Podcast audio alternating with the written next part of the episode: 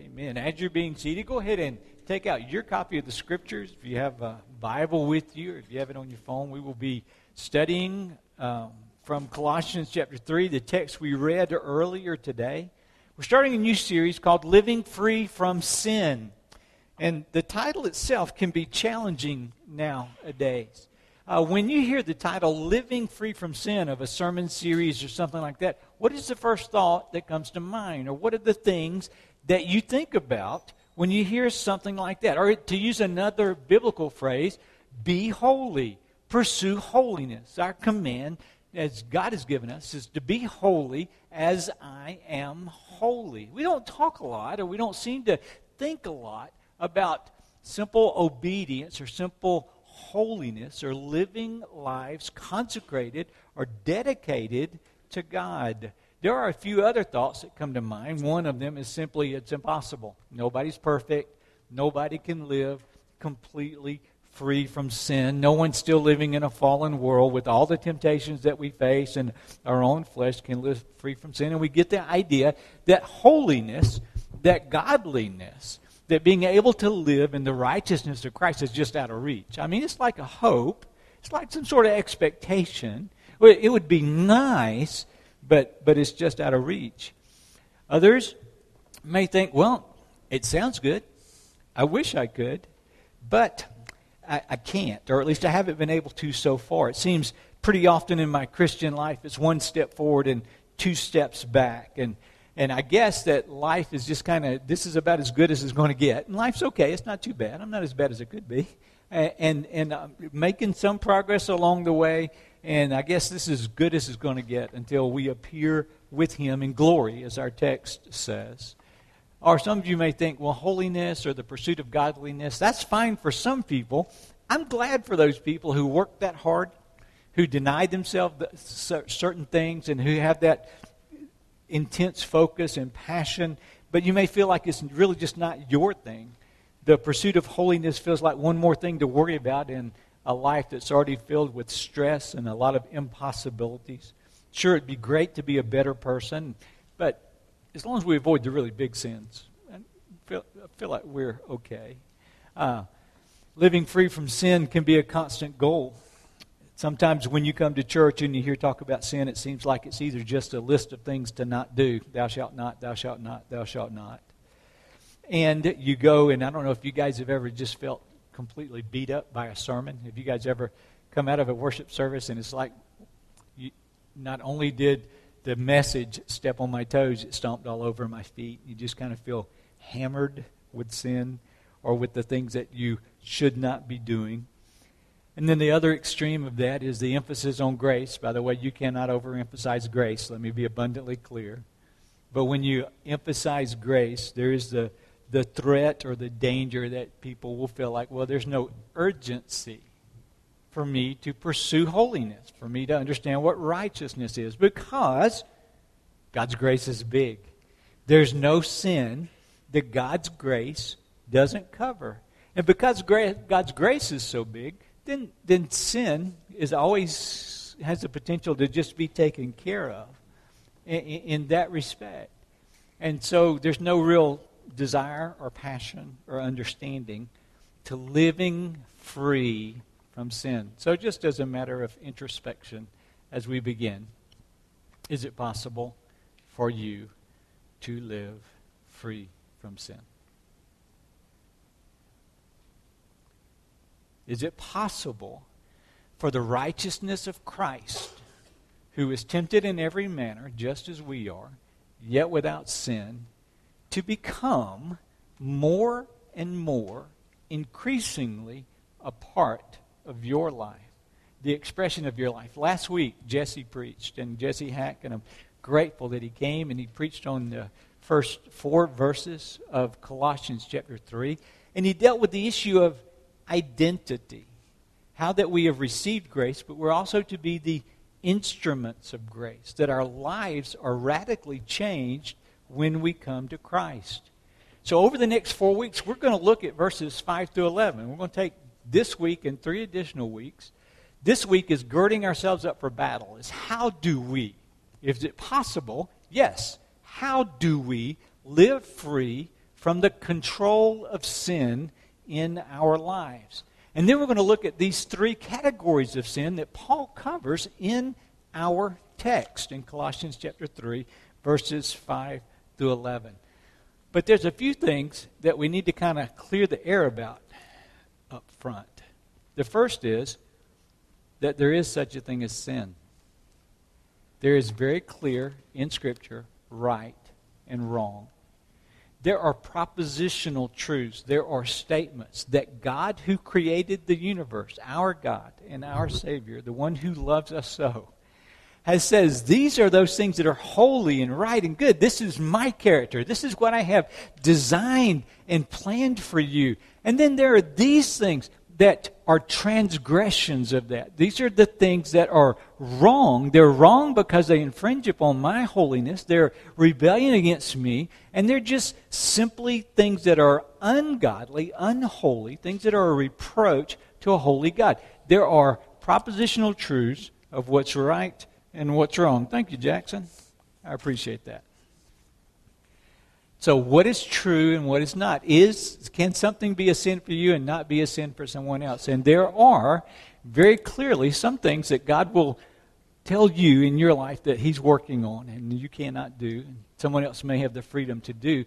But there are simple things, a very clear understanding of commandments, truths, uh, righteousness displayed, characterized in Christ's life and in Scripture so that there are things that are simply sin that we, are, we have put off in Christ and we're to put off in practice, and things that are righteousness that we are continually and increasingly to put on. Let me see if I can describe it from Scripture. In Ezekiel chapter 36, you don't have to turn there, but in the prophet, we read this recently in our daily Bible reading.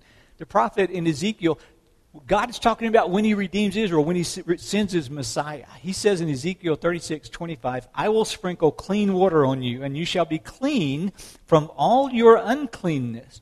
And from all your idols I will cleanse you. This is, he's talking about salvation. He's talking about what's going to be accomplished in the Messiah.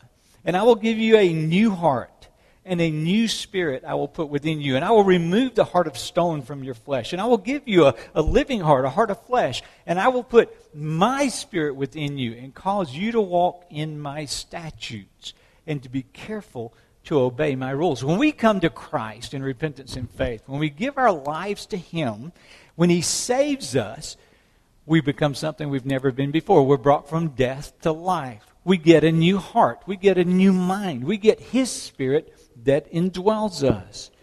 But that new heart, His Spirit indwelling us, resides in a body of flesh. And there is, in case you don't know this, I want to make it abundantly clear there is a conflict between the righteousness of God and the sinful desires that continue to reside in our flesh even after we become believers.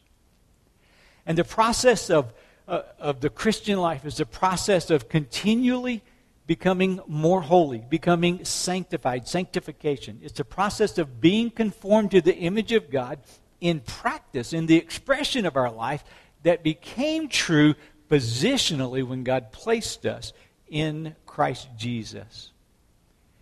When we start this text, if you start in verse 5, Colossians chapter 1, we'll go back to verse 1 through 4 later in this message. But he starts in verse 5 by making a very direct commandment put to death, therefore, what is earthly in you. Put to death. The old King James, mortify, mortify. Uh, to, to, this is a this is a, a, a battle command. This is a conflict. This is the the idea that there is a war that is raging, that there is a battle that is raging. Uh, Galatians chapter 5 really expands on this a little bit more when Paul was writing to the church at Galatia. And if you look, we have Galatians chapter 5 in verse 16. Paul is giving an exhortation to the churches at Galatia, and those guys were struggling with some very specific things.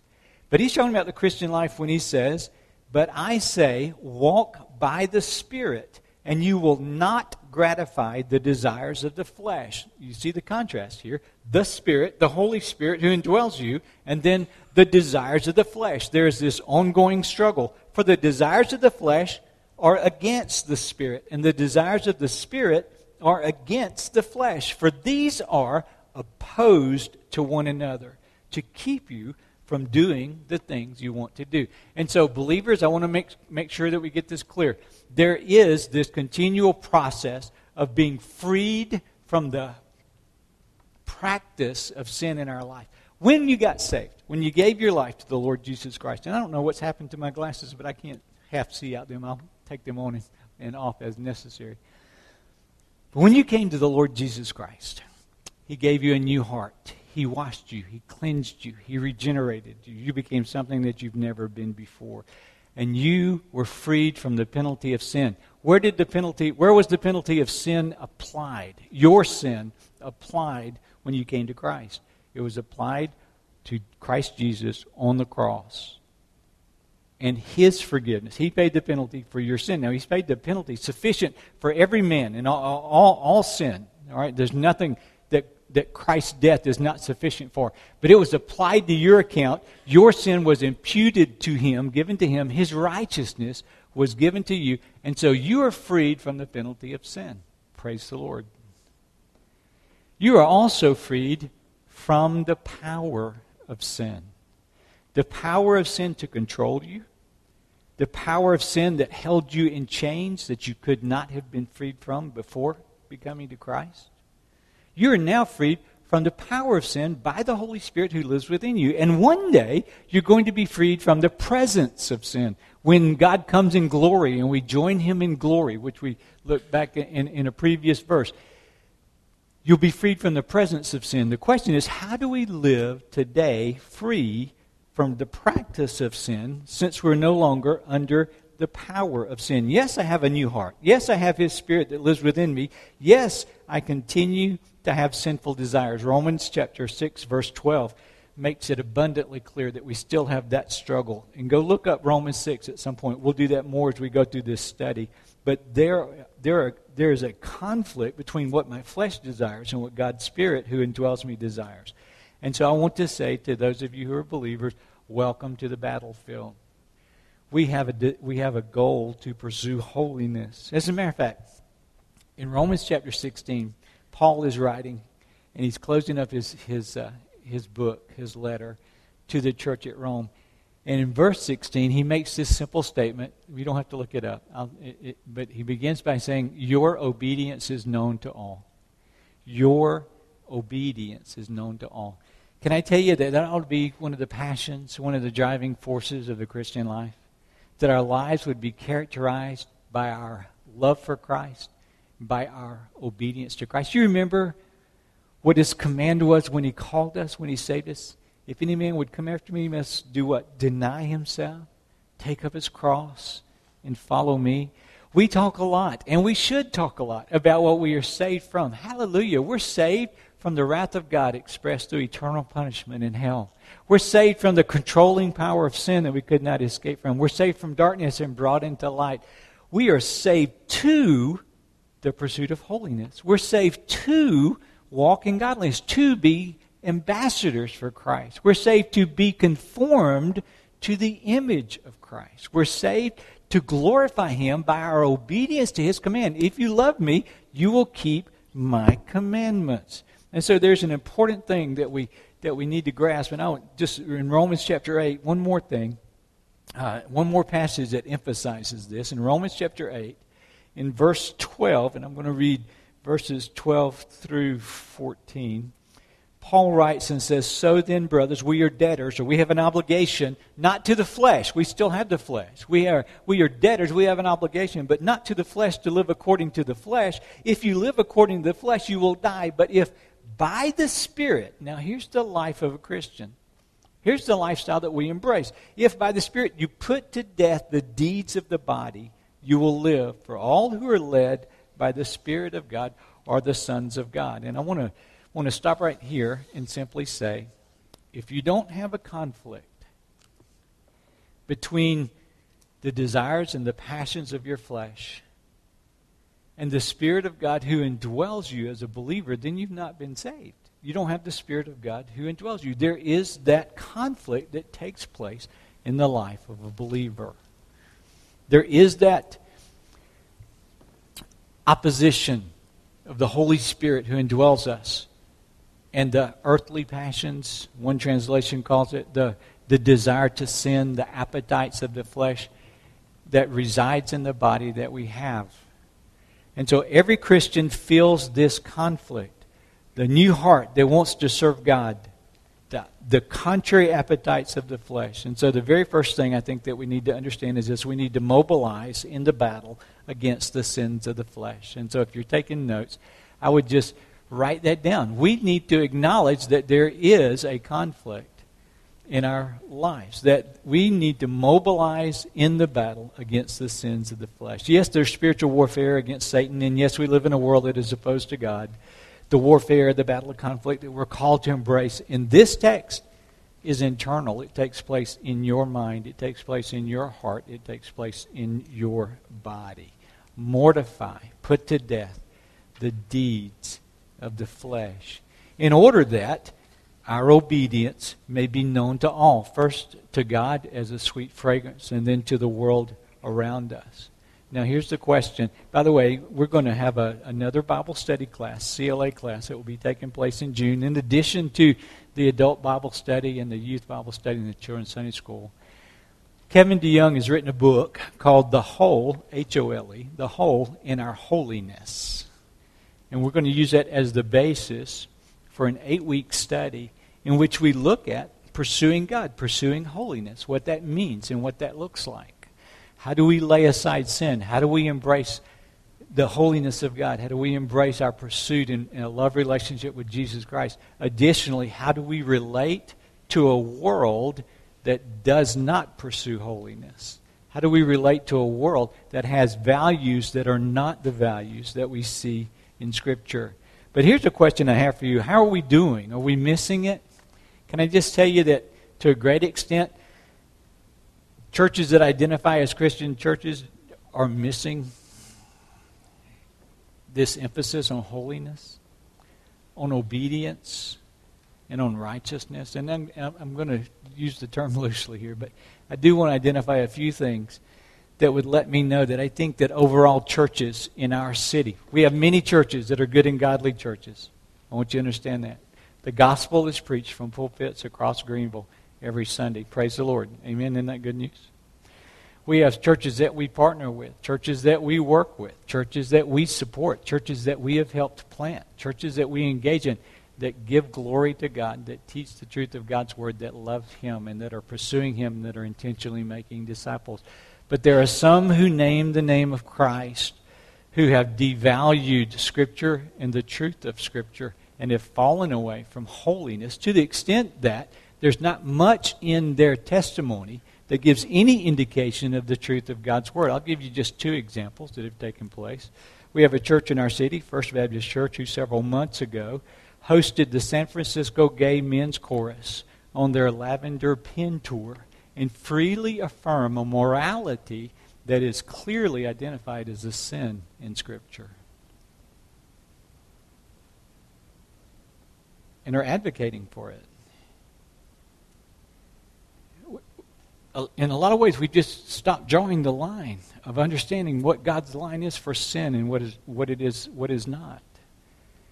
Trinity Lutheran Church downtown just a couple of weeks ago hosted a drag queen preacher, the Lady Duche, to come and teach theology from their pulpit on a Sunday morning. You, uh, this was in the newspaper. I'm assuming that you saw it in the newspaper. It was on Facebook. Those are, can I just be clear? Those are egregious sins endorsed by congregations that profess the name of Christ. But before we start feeling too good about ourselves, we need to examine our hearts. Paul here is speaking to us and saying, You have deeds of the flesh, you have fleshly desires in your lives, in your congregation, in your heart that are going to have to be put to death as you pursue holiness. As a matter of fact, in our text, it gets a little bit closer to home put to death what is earthly in you sexual immorality, impurity, passion, evil desires, and covetousness, which is idolatry. That first groupings of sin deals primarily with sexual sin. It deals with the issue of adultery, of divorce, of pornography, of other sexual sins. It deals with anger. On account of these, the wrath of God is coming, and these two you once walked when you were living in them, but now you must put them all away anger, wrath, malice, slander, and obscene talk from your mouth. Anger and outrage, wrath, the way that we talk to one another when we're upset, the way that we slander and talk about one another. And what about the sins of pride and the sins of racism? Having put on the new self, which is being renewed in knowledge after the image of, of its creator, here there is not Greek nor Jew, circumcised nor uncircumcised, barbarian, Scythian, slave, free, but Christ is all and in all. There's the sin of pride and the sin of arrogance and hypocrisy. And we'll be addressing these specifically over the next few weeks. But here's the deal we've been set free from the penalty of sin, we've been set free from the power of sin, but we have to willingly engage in the conflict by submitting our will to God to seek obedience, to seek to glorify Him through the obedience in our life. This is more than just moralism. I am not coming up here, and, and I have to be really cautious, and I want to be clear, because this isn't about simply giving you a list of things to check off. Sometimes we think of holiness as that means I won't get drunk, that means I'll be faithful to my wife. Holiness means I'll go to church, I'll bring my Bible when I come to church. Holiness means I'll do this. And we have a list of maybe five things, maybe seven things, maybe eight things. And if we do those things, then check. We're holy, or at least we're holy enough. And that reduces the pursuit of holiness, living free from sin, the life of obedience, to simply moralism, to being as good as you can be. But that is divorced from and separate from the gospel. That is not what is being taught in these scriptures. This is not some sort of work salvation or some sort of works security. What is being taught in this passage of Scripture is that God has saved us and redeemed us and indwelled us so that we may be indeed free, that we may live free from the things that Christ died to pay the penalty for, so that we may know Him fully and be conformed to the image of His Son. It's not, not simply a list of behaviors, it is the attitude and direction of our heart. It is the pursuit of our life, that which occupies our attention. It's important that we understand and recognize that holiness is not a, simply a list of behaviors. Yes, we have been saved from the wrath of God against sin. Yes, we have put off the old self with its practices we have put on the new self. You see the transformation that Paul continually talks about in this passage of Scripture. This has been done. This must be done. This is being done now. Where Scripture always goes when he calls us to obedience and holiness and calls us to live free from sin, we got to remember, we must remember who we are in Christ Jesus. And that's the second point on your outline. If you're taking notes, I want you to recognize that you can be holy, you can be clean, you can be right with God. Do you believe that? By the way, let's just let me ask that question. Do you believe you can be right with God? I mean, really right with God, at peace with God? That you can honestly say, listen, Father, I am so pleased to come into your presence. I want to dwell in your presence forevermore, like David the psalmist said. That there's nothing that I know of, like Paul says in 1 Corinthians chapter 4, there's nothing that I know of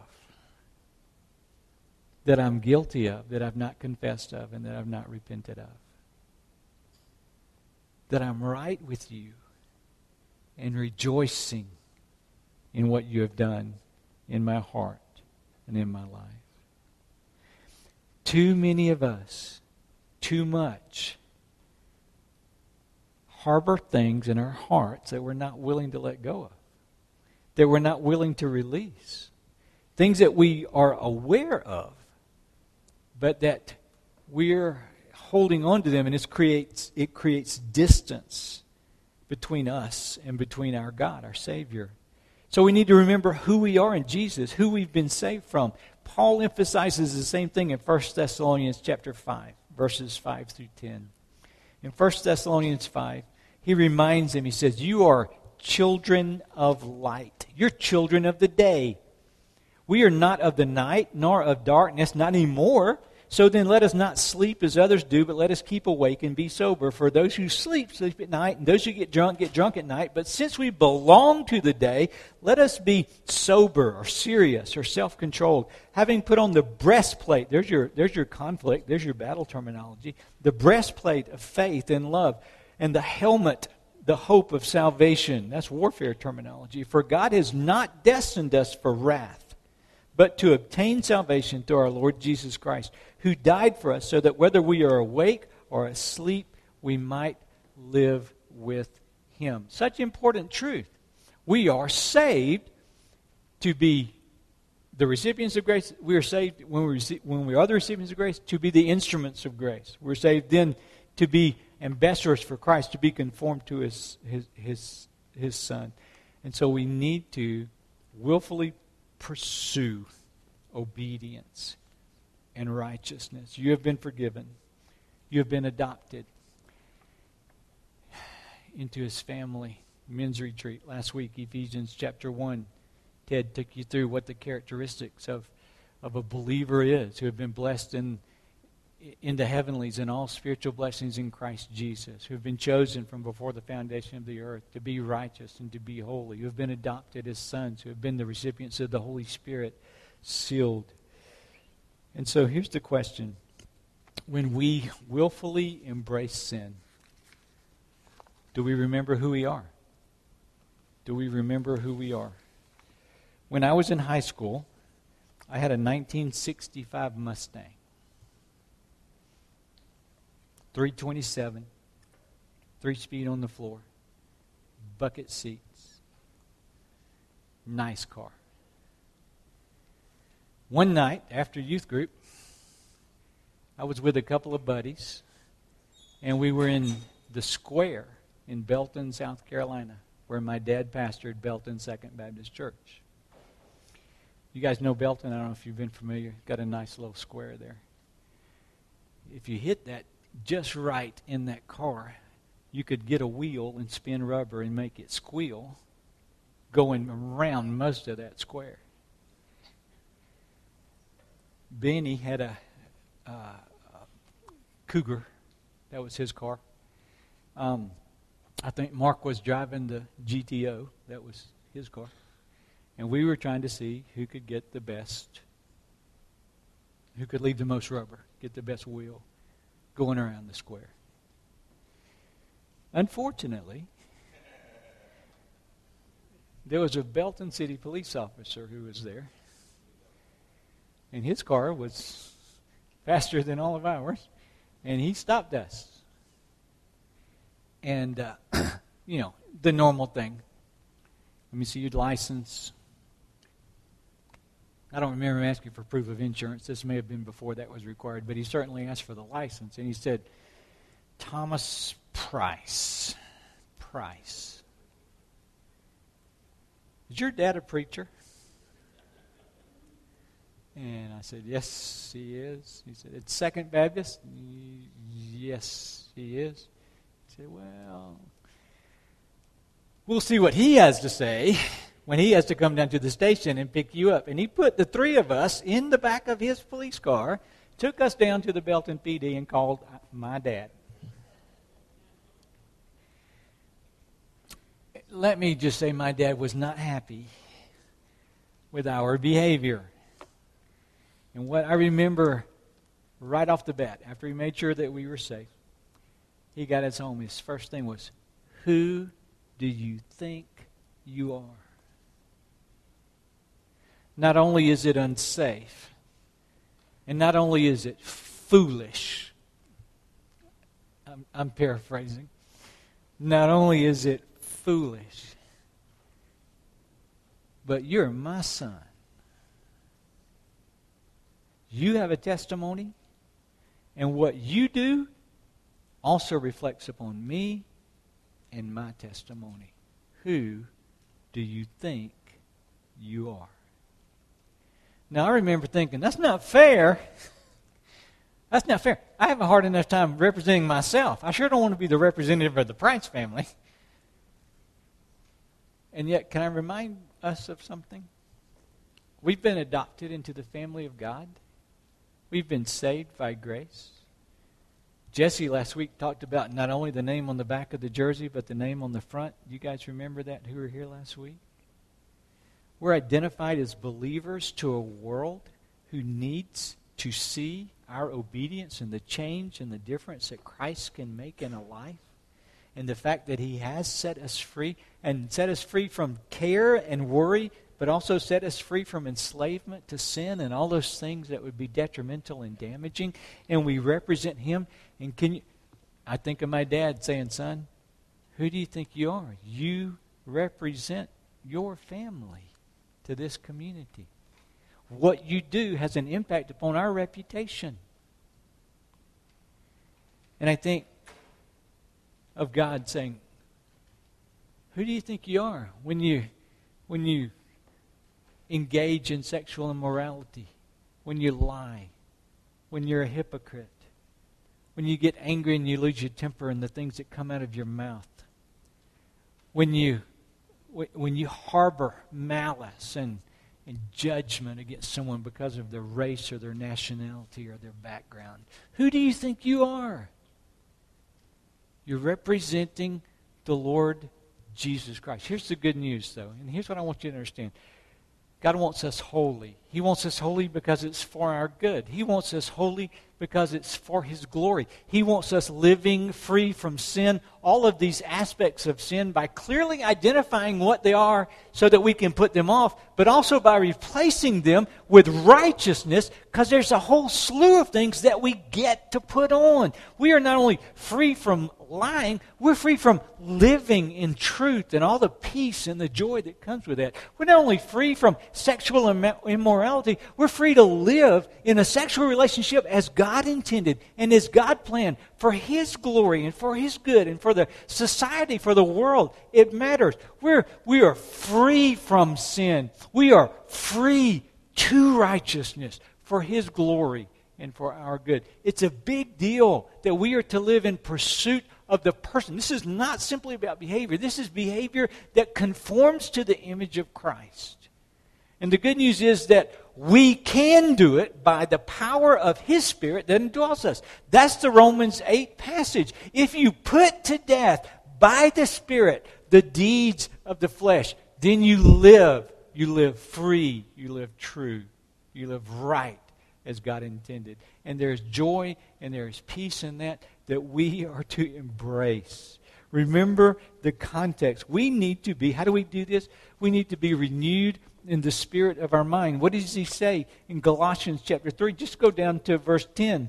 And you have put on the new self. This is a completed fact. You have put on the new self, which is being, this is the present perfect tense, which is being renewed in knowledge after the image of its creator.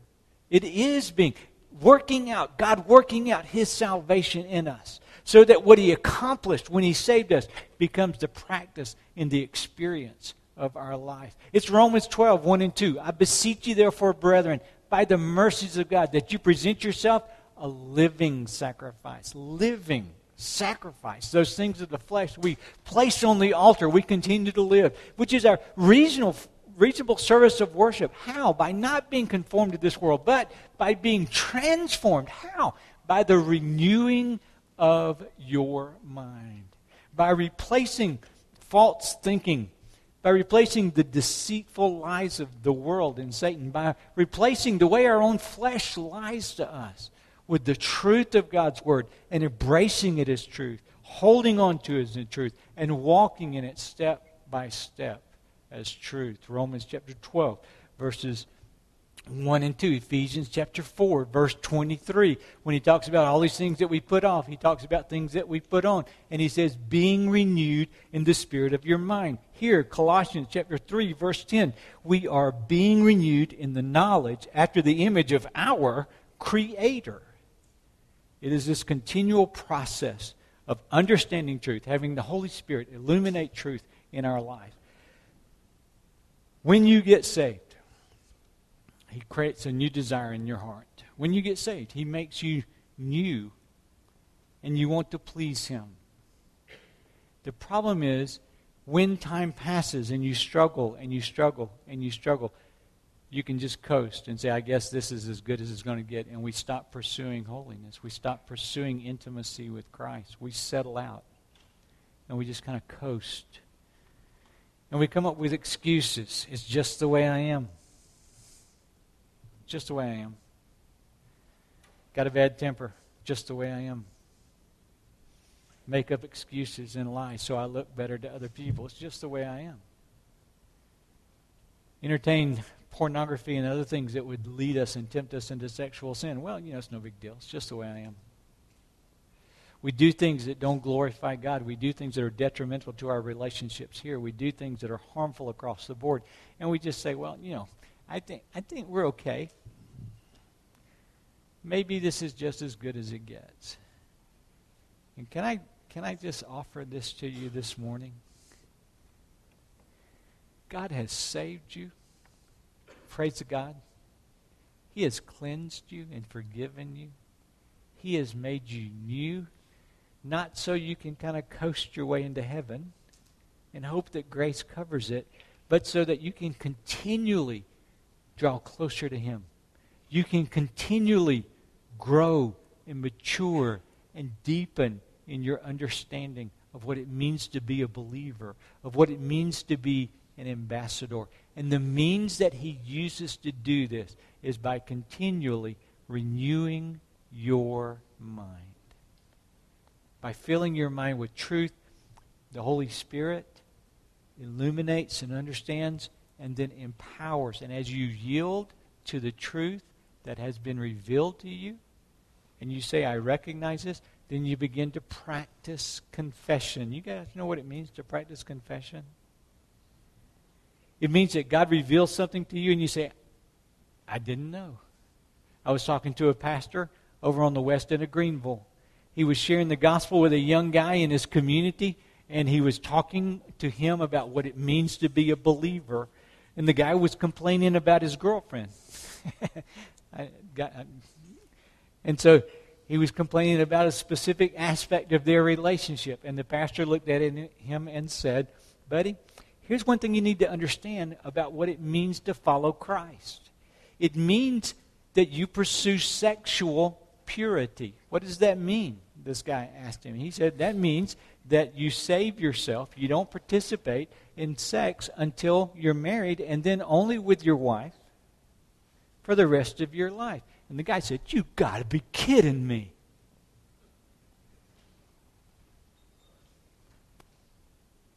No hint, no clue that that was even a reasonable expectation. You guys know that our culture does not teach that even as a reasonable expectation. You know that, right? And so this guy had not been exposed to that as truth. And now the Holy Spirit is making him aware of this as truth. He has since come back to that pastor and the small group that he's a part of, and he says, I didn't know this, but man, have I been messing this up? And he's confessed it, and he's asked God to cleanse him and forgive him and to keep him pure until such a time as he's married and he can enter into that relationship. Does that make sense? When God reveals something, to practice confession is to say, This is sin. I may not have understood it to be sin in, in, before. I recognize it now. Here's a clear yes. Here's a clear no. I acknowledge it. I confess. I agree with you that I was wrong, asking your forgiveness and cleansing. And I, I, I repent. I want to walk in obedience moving forward. You practice a confessional mind. You're continually renewed as God renews your understanding of truth and of righteousness and of Himself. Here's the good news your new self has an insatiable appetite. You really want, the Holy Spirit will create in you a hunger and a desire for God and the things of God and a desire to please Him. Here's the bad news your flesh has an insatiable appetite, and it will continually be tempting you with passions and desires that do not glorify Him. So, how do we do this? You be renewed in the spirit of your mind. Paul writes in the book of Philippians, chapter 4, if then you have been raised, well, no. Philippians 4 8. Finally, brothers, whatever is true and whatever is honorable, whatever is just, whatever is pure, whatever is lovely, whatever is commendable, if there is any excellence, if there is anything worthy of praise, think about these things. Fill your mind with the things of God, the things that give glory to Him, the things that you can thank Him for. I don't remember where the conversation was. It may have been in our home group or it may have been with a group of pastors last week. And the guy was struggling with what movies he should watch and what movies he should let his family family watch because there's some really interesting and appealing shows out there. But they have such immorality just kind of embedded in them that it's kind of hard to draw the line.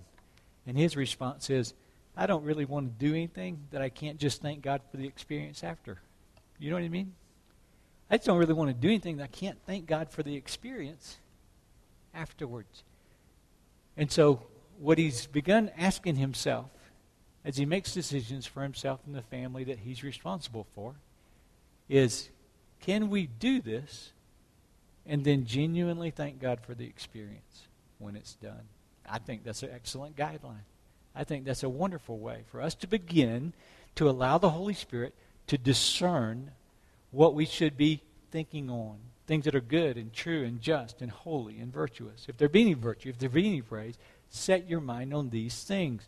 And so we're going to focus on the few areas that are in this text, three areas specifically, that, that the scripture clearly identifies as sin and how we can be free from them, and also how we can allow these circumstances to be a means by which we represent the forgiveness of Christ to people who may not even acknowledge that they're sins in the first place. Does that make sense?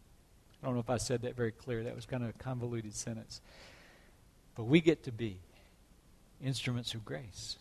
We get to be vehicles of truth. We get to be ambassadors for Christ. But the place that it starts is making sure that our obedience is known to all. I determined several years ago that it was time for me to physically get in shape. Not going, it's only going so good. All right. But I signed up for a boot camp. You guys know what a boot camp is? In the military, you certainly know what a boot camp is. You go through so many weeks of high intensity physical training. Now, most gyms will offer a boot camp experience for you where you get to train intensively for a brief period of time. I want you to sign up for the next four weeks for Holiness Boot Camp. How about that? For us to look at three specific categories of sins and to say there are things that we can simply say this is a sin and we don't have to be chained to it. We've been set free from it. We don't have to continue to move back to it. We can be freed from it completely. And we can be equipped to help others who are struggling with the same sin so they can experience the same freedom that we experience. Will you join me? It'll be a fun time, a fun study, but it will be work. Let me tell you what it means. It means that there's going to be passions and desires of your flesh that you're going to have to say no. And the way that you say no is by saying yes to that which God desires, to that which pleases Him. Father, I pray that today at least lays the groundwork for the direction that you'll take us in over the next several weeks. And I pray that we will indeed commit just to, to four weeks of intense study, looking at three categories of sins that we deal with, that we can be set free from sins of morality, sexual morality, physical morality, that, that our world largely just ignores or that is in opposition to sense of attitude and anger and harshness, the things that we say, the way that we talk about people, the way that we talk to people that we purport to love.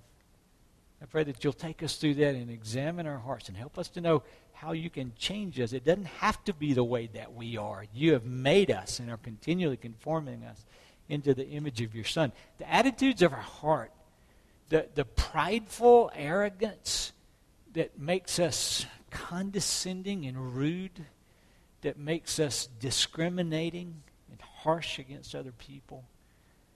I pray that you will go into our hearts and root these things out and that our lives will be categorized or characterized as those who are obedient to the things of Christ, those who reflect the character of Christ, those who are conformed to the image of your Son. Help us to live increasingly free from sin. In your name I pray. Amen. Let's stand together, please.